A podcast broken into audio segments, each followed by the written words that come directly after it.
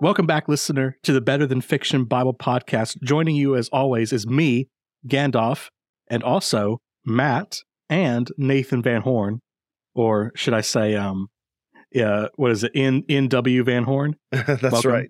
We're graced by your presence today. How did y'all get that? Who did y'all talk to? You, it was you. We were talking about. We talked how, about it last week. Uh, d- double initials means that Oh. you've made it. That's hilarious.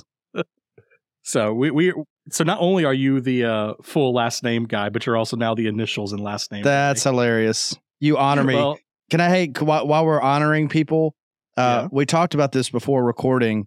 Uh, like you're the sole producer of this show, and normally, friend of the podcast status is a Gandalf call to make. Like I'm a, yeah, that is correct. I'm a lowly contributor, even if I'm known by my initials and last name.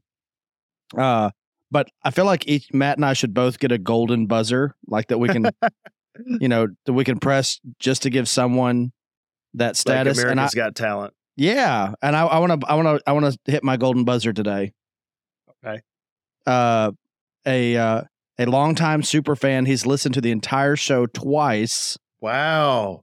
Um, Big. yeah, but he he popped through. Uh, this is Jim Tidwell. Jim popped through Corinth last week. Not only did he take me to lunch, which is in a in and of itself enough for me to hit my golden buzzer, he also brought me this loaf of homemade sourdough bread. And brothers, y'all want to talk about some manna from heaven? This was good stuff. And so I'm hitting my golden buzzer. Uh, excuse me, I'm hitting my golden buzzer uh, to make Jim Tidwell a friend of the podcast. I, So- I I thought Jim brought y'all bread back in the day. Well, did Jim bring us bread? I don't. If he did, Jim, if if you brought us bread, I did not get it. So, Because if not, this is awkward. well, hey, before we get started, listener, I need you to do some work. I need you to like and subscribe to this show. We know, uh, like we talked about last week, we had a huge influx of people come in, but um, just like our normal audience, most of y'all are not subscribing. So please, please do that because you're going to bless yourself and get a notification every Tuesday morning when we, we release a new episode. And you're also going to bless us by allowing the podcast to spread farther and farther through recommendations on various platforms. So if you just take a moment, hit like, hit subscribe, that helps us out an incredible amount. Yahtzee. So with all that being said, um, I believe we're bringing chapter 22 to a close today, right? Uh, at least I hope so. at least that's the plan, right? That's yeah. yeah. We've said that before. And there is a plan. That's right. There's a plan. Genesis Yeah. 22, 15 through the end of the chapter. At least that's what we, you know, talked about on the front. Well, And- good. You guys have fun reading that That's it. because I, I'm gonna like I said last time, I'm not reading. I, I'm gonna outkick the coverage to Matt, and I'm gonna enjoy the rest of the sourdough bread. All right, Uh, Genesis 22, verses 15 through the end of the chapter.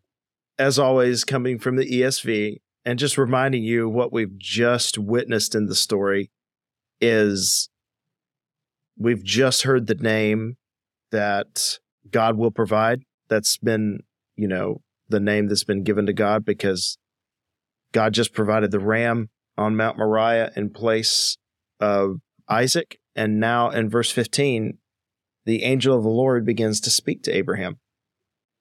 It says, And the angel of the Lord called to Abraham a second time from heaven and said, By myself I have sworn, declares the Lord. Ooh, we didn't talk about that beforehand. That's that's a shout back to Genesis 15. Because Mhm. you have done this, and Hebrews six for the record. Yes. Because you have done this and have not withheld your son, your only son, I will surely bless you, and I will surely multiply your offspring as the stars of heaven and as the sand that is on the seashore. And your offspring shall possess the gate of his enemies. And in your offspring shall all the nations of the earth be blessed because you have obeyed my voice.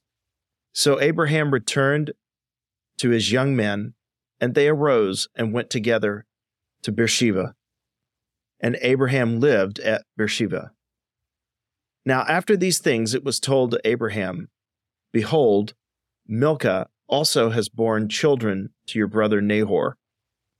Uz the firstborn, Buz, his brother, Kemuel, the father of Aram, Chesed, Hazo, Pildash, Jidlaph, and Bethuel. And Bethuel fathered Rebekah. These eight Milcah bore to Nahor, Abraham's brother. Moreover, his concubine, whose name was Reumah, bore Tebah, Gaham, Tahash, and Maacah. Can you imagine Matt. being the teacher at that elementary school calling roll every day?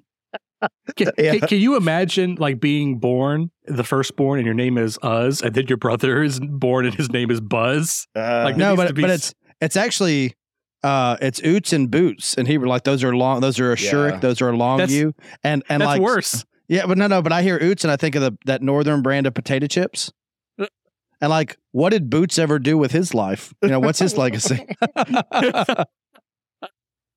there's Oots the potato chip guy and then Boots his brother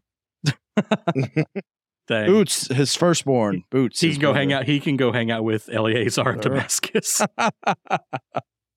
that's right So, uh, right off the bat, right off the bat, I want to say I, I like the, uh, I like the, fr- I like the phrase "By myself I have sworn," declares the Lord. That just feels, that feels powerful.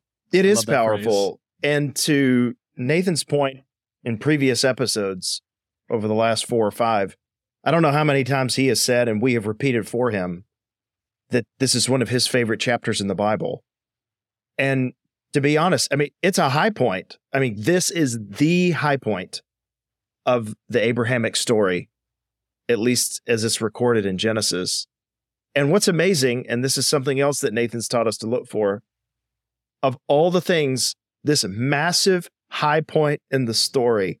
All right, let's follow that up with the genealogy. And you're like, what? yeah but uh, but the genealogy is a testament at the same time like That's I, I love because originally we were going to start today at uh, verse 20. Heaven forbid we make too much progress and we rewound uh, to verse 15. But I'm so glad we did because there's so much in here that we haven't really talked about because we focused on the Isaac bit. Uh, not well, not the Isaac bit, but the you know the the centrality of the uh, you know the beloved son offered as Mhm. sacrifice. Um, but uh, I, I love you know you commenting. This is right after Yahweh Yireh, Jehovah Jireh, the Lord will Mhm. provide. That's not only backward looking for what's already happened, that is very much forward looking because it's Mhm. right after that that the angel of the Lord speaks a second time and reiterates because you have not withheld your son from me this is how i'm going to bless you and and i i, I want to tag i think again these these genealogies are never just haphazardly put into the text it's right Mhm. after talking about god providing that you have a genealogy and what's the big name in that genealogy that we're supposed to walk away with Rebecca. Rebecca. Like you in other words, Abraham's been in the picture since the end of Genesis 11. Could he even have a child? God's promises to Abraham hinge on having a child, right? Mm. And and and we take a long meandering path to Abraham having a child, and then in the next chapter, hey, go up the mountain and kill your child. And Right. God has a different plan, a faithful plan and a provisional plan for Abraham's child not to die. And the irony is, God's been working in the story that we haven't seen because he's already got an heir. I mean, excuse me, he's already got a spouse, a bride lined up for that child. Yeah. Right right I after say the- Isaac is saved, Rebecca is introduced.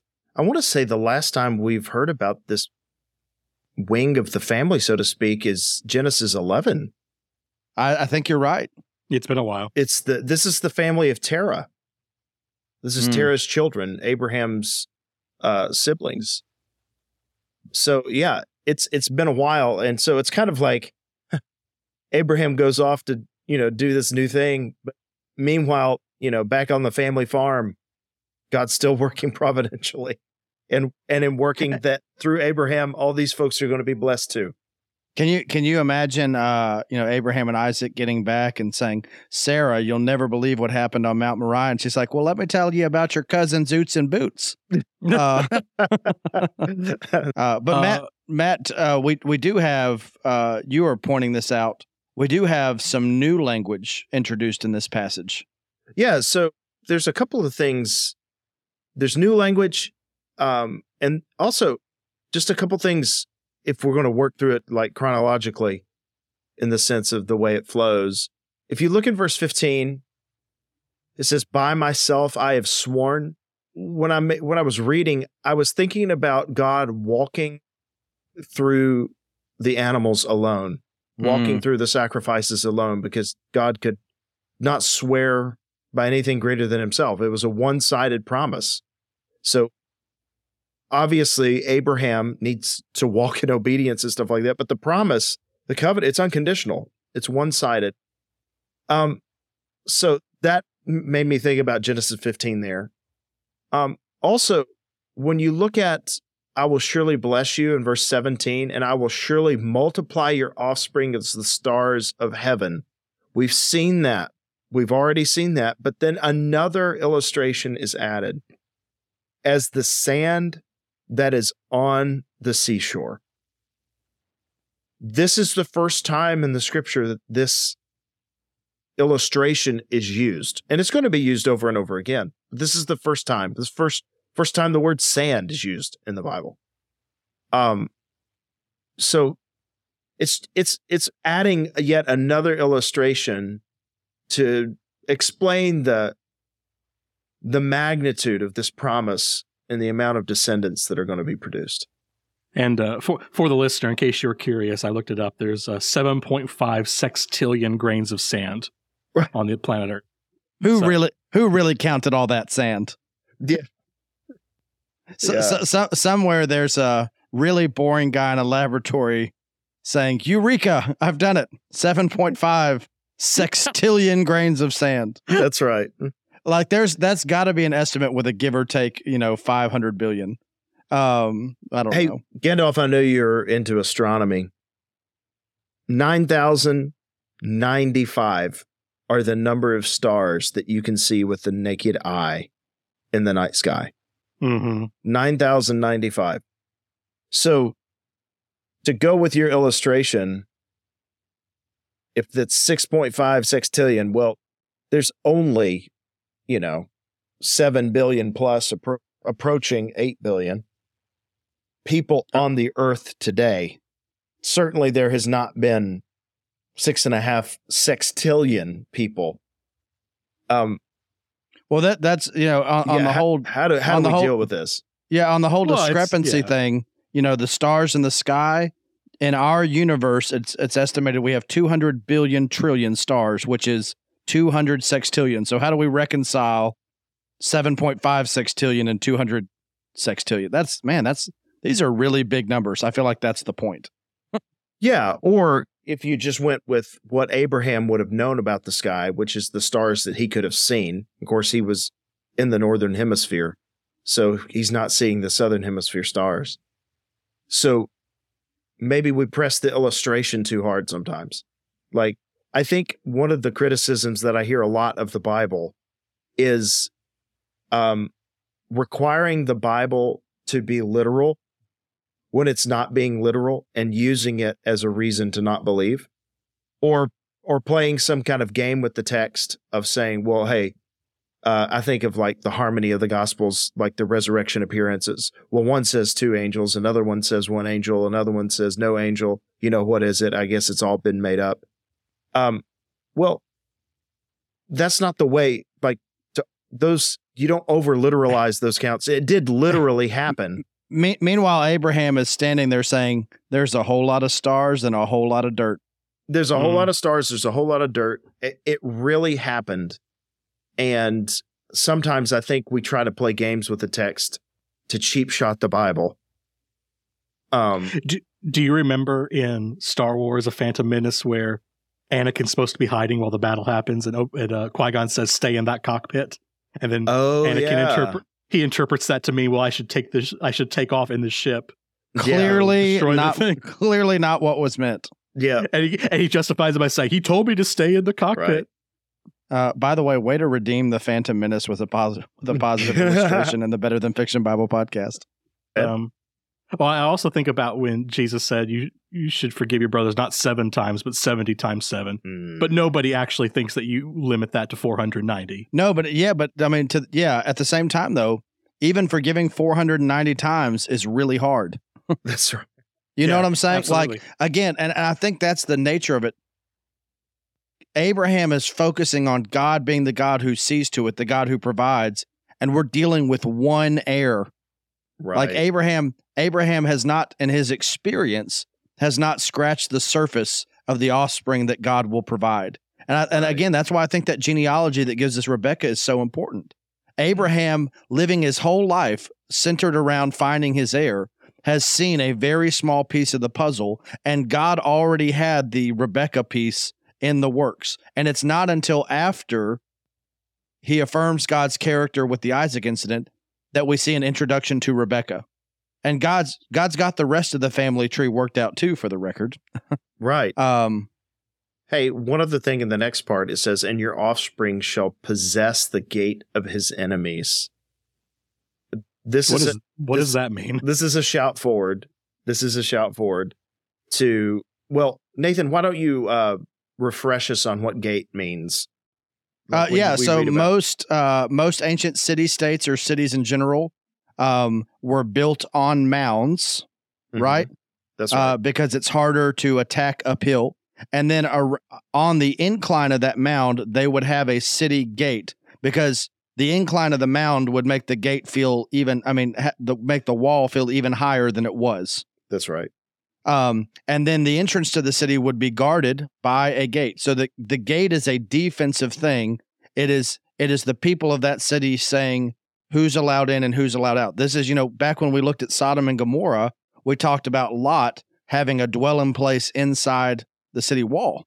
hmm Right? That means that he's not only been allowed in, that means he's an insider. That's right. Um, and so uh, this is this is very uh, significant because one of the things that will be said going forward, Matt, we talked about it in Deuteronomy. A lot of people will be maybe more familiar with Joshua. Mhm. Um, uh, at the end of Joshua, when when God has brought them in, you know, because God promised Abraham not only a people, He promised him a place. Um, and at the end of Joshua, Joshua twenty four one through fifteen is is focusing on God delivering on those promises, and part of that is hey, not only do you have this vast multitude of people, I gave you cities to live in that you did not build and vineyards to eat from that you did not plant. Mm. Um, they like the gate, the defensive thing that that was supposed to keep outsiders out, could not stop God from bringing them in. Um, right. I- uh, not to get too preachy, but it turns me to the New Testament with uh, you know the Jesus at the retreat at Caesarea Philippi. Uh, it's found in a couple of passages. I'll, I'll quote from Matthew 16. The who do the people say that I am? You know, prophet Elijah, John the Baptist. Who do you say that I am? Uh, Peter says, You are the Christ, the Son of the living God. Blessed are you, Simon Barjona, because flesh and blood did not reveal this to you, but my Father who is in heaven. And I tell you that you are Peter, the rock, and upon this rock I will build my church. And what does he promise Peter? The gates of The- hell. oh shall not yeah.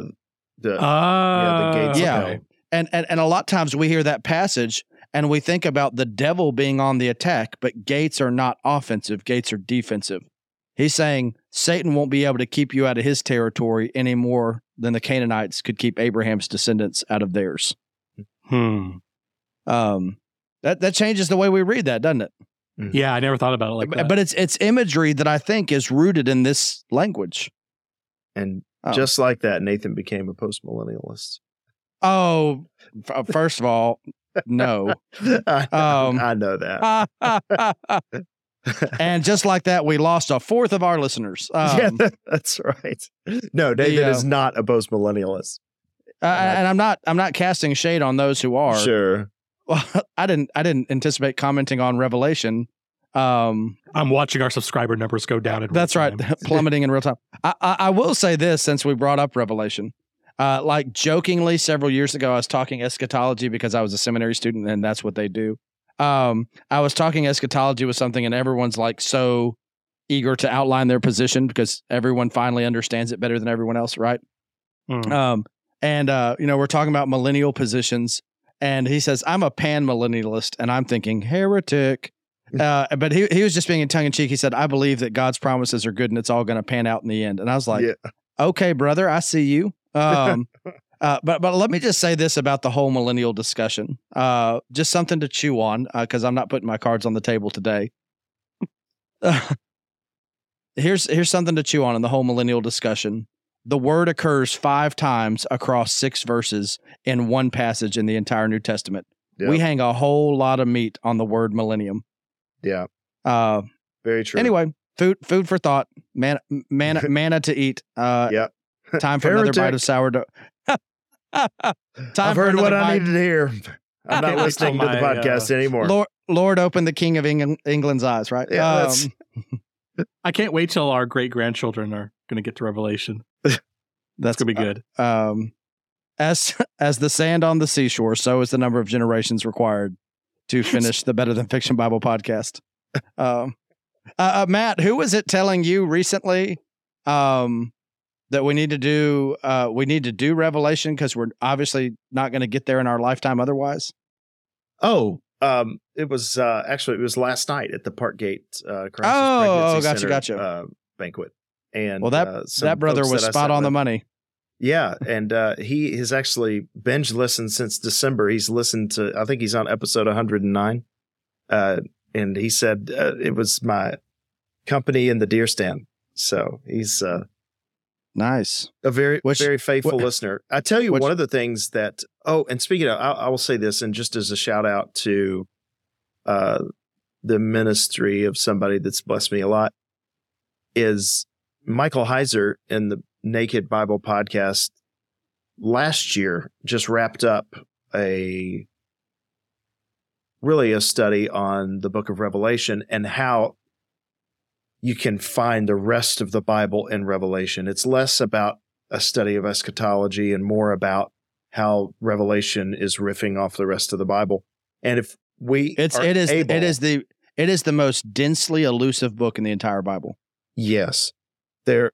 I, I, if I'm remembering correctly, Not there are not no, elusive, elusive. Yes, there are no Making sure. direct quotes of the older New Testament found in uh, the Book of Revelation, but I think if I'm remembering correctly, it's like 234 or 240 It's uh, it's uh, it's it's that. illusions. Yeah, Yeah, it's it's it's crazy. It's crazy high. But uh, anyway, Michael Heiser did a great study on connecting the dots in Revelation to other parts of the Bible. And if we ever do Revelation, that's the way I would like to do that. All that to say, yesterday, uh, Dr. Heiser passed away. Uh, I don't know if you all saw I that. did not hear that. Yeah. No, I didn't see that. Dr. Heiser passed away. I knew that he was in the late stages of uh, pancreatic cancer. Yes. And so he was very instrumental in helping me process uh, theology after after my son Judah died. I, I got to meet Dr. Heiser a couple of times, and um, he is very much a Bible scholar, but he was so pastoral and kind as I we were at a conference and he wanted to know about my life when I got a chance to talk to him, and I started sharing with him uh, what had happened losing my son. Well, he found me later in the conference and pulled me aside, and he just said, "Hey, I've been thinking about what you shared with me, you know, yesterday about the loss of your son." And man, it, it was just I've really been blessed by his writings. I have to say that his book, The Unseen Realm, has been the greatest paradigm shift in my understanding of the Bible um, that I have experienced uh, in reading the Bible since I think I've been a Christian. Like, um, it's the the paradigm shift of realizing that Jesus is alive and the Bible is true is the largest one. But you know, short of that, Dr. Heiser has helped me tremendously to read the Bible, and it's it's hard to imagine the world without him. But you know, Mhm. as a friend told me yesterday, he is now a member of the unseen world. So Mm. Amen. yes, I had not heard that. Thank you for sharing that, man. Um, but in all of these dots, we're a dot connecting podcast, and that's you know you can see it on our logo or at least our Spotify logo. One one day, Apple, that, stop. That's- stop, Apple. yeah, that's and right. and now we're back on brand. Oh, yeah, that's right. Um, but there, but there are other dots here that just get drawn. You've got going back to Genesis 11, you Genesis 15, Genesis 17, jump into the New Testament, you know, Deuteronomy 6, Deuteronomy tw- or Joshua 24. It's it's just a Nathan, you said something pre-recording. You gave a a talk yesterday at Blue Mountain uh, Christian University, and you what were- a gracious bunch, by the way. Gracious Yes. bunch. like I, I came I came out of the people. building and there was something on my windshield and I was like, oh my gosh, I've parked illegally and I've got a ticket. And it was an encouraging card. Yeah, What a gracious bunch. but this thing you said before the podcast or our recording today of how the podcast has helped you not only connect connect dots but help you in communicating that Yeah, absolutely. Uh, the the podcast is a blessing to me. Uh, uh, you know, you know what? I, I want to. This will be my last thought, um, and y'all can say whatever's on y'all's hearts or minds. Um, we've talked a lot. I don't want to overplay this point, um, but we've talked a lot, Matt, even way more off the podcast uh, about the Abraham family being the solution to at the Adam family, right? Not the Adams family, right the Adam family, um, Right. and and and the parallels uh, juxtaposition of Eden with Moriah, right? Mhm. Um, when Adam and his family sinned, there should have been death, but God provided life. Right after God finishes the judgment, Adam names his wife Eve, the mother of all living, um, Mhm. and uh, God and God provides life. It's it- it's interesting. You have, um, this should have Moriah should have been a mountain of death. Mm. and instead it's a it's a mountain where God once again provides and he's got it's it's just like Genesis 3 has the you know the proto evangelion the the crushing of the serpent's head looking forward. You have that in here too. The big juxtaposition though for me and I don't want to overplay this is with Adam it's remember you are dust. It Mm. captures it captures our mortality. Right with Abraham it's your offspring is like sand. Right. It captures it captures the scope of God's promises, and that I don't want to overplay that, but that does speak to my heart just a little bit. Um, Mhm. and not so- just sand but stars too. Yeah, that Um, they're they're your offspring and at least my- as Jewish interpreters are going to become something something like the stars in the sense of and, and that's not to um overplay that but uh that the creation longs for the sons of God to be revealed. Yeah. Well, and I, think of uh, Paul in Philippians two.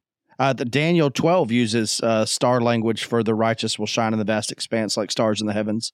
Um, uh, Philippians two, Paul pulls on that, and I think Genesis promise as well to say, uh, "Crooked of God in the midst of a," uh, I mean, excuse me, children of God in the midst of a crooked and perverse generation, among whom you shine like stars. Uh, right? Can I Um, provide a closing thought here? Please do. So Yes.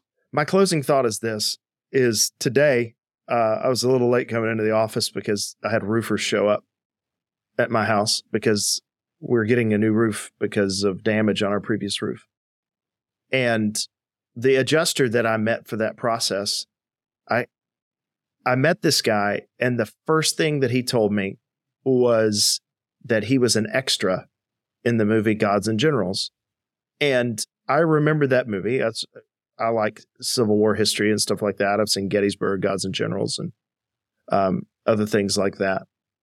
And it it surprised me a little bit that how passionate he was about being an extra, at least initially. But then the more I talked to him, the more interested I got. He's recalling intimate conversations with these actors that he had 20 plus years ago. And I remember thinking, wow, this guy is so proud of this moment. He even pulled out the sound CD soundtrack and showed me his picture on the CD soundtrack. He was carrying the flag in one of the pictures. And he would this was his moment. And Nathan, you reminded us as I was recalling that story earlier, you reminded us before the podcast.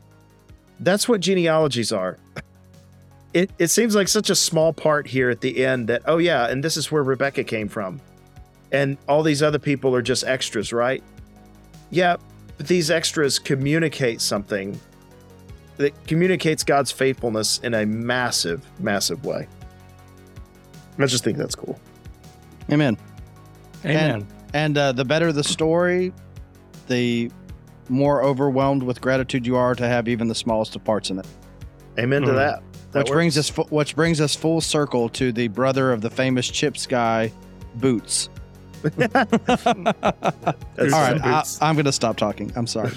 Well, listener, if you'd like to play a small role in a bigger story, then I would invite you to uh, join the thousands who have liked and subscribed to the Better Than Fiction Bible podcast. And you can play a small part in spreading the podcast even farther and enrich your own life in the sense that you'll get a notification every Tuesday morning.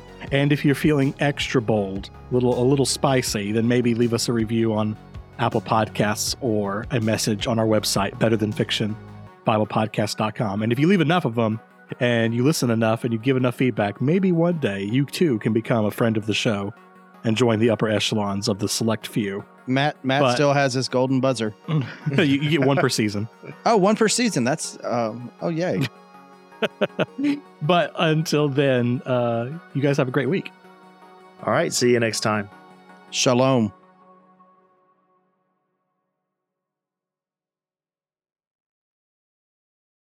Hey, Gandalf, just uh, a heads up.